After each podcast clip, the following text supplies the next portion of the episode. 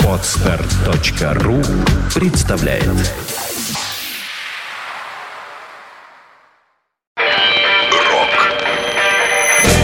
Рок. История. Сегодня 1 октября. В этот день, в 1988 году, четвертая студийная пластинка группы Bon Jovi, альбом New Jersey, возглавил хит-парады по обе стороны Атлантики. Это был первый альбом западной рок-группы, официально изданный в Советском Союзе. Пластинка New Jersey до сих пор удерживает мировой рекорд среди хард-рок альбомов по количеству хитов, попавших в лучшую американскую двадцатку.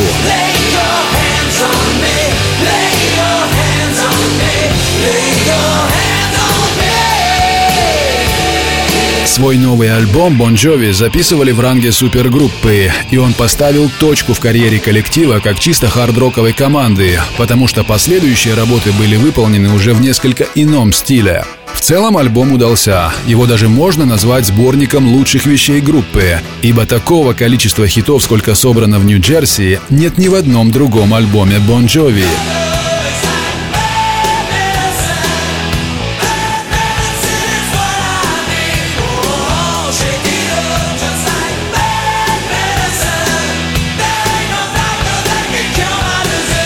Для альбома, выходящего вслед за таким событием десятилетия, как триумф его предшественника, диска Slippery When Wet, побившего чуть ли не все рекорды по продажам, Нью-Джерси был сделан просто образцово. Вновь соавторами Джона Бон Джови стали такие профессиональные хитмейкеры, как Desmond Child и Dane Warren, создавшие почти половину песенного материала с альбома Нью-Джерси.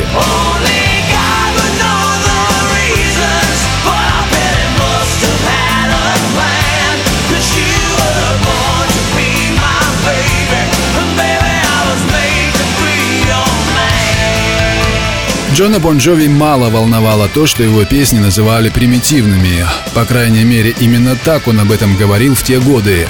По словам музыканта, он всегда старался писать песни, которые были близки по духу тинейджерам. Когда мне было 16-17 лет, меня больше заботило, как достать машину, встретиться с девушкой, заработать пару баксов. Но совершенно не волновало то, кто станет следующим президентом США.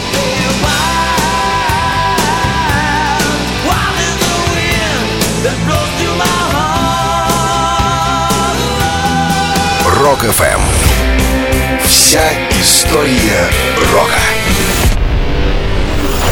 Скачать другие выпуски подкаста вы можете на podster.ru.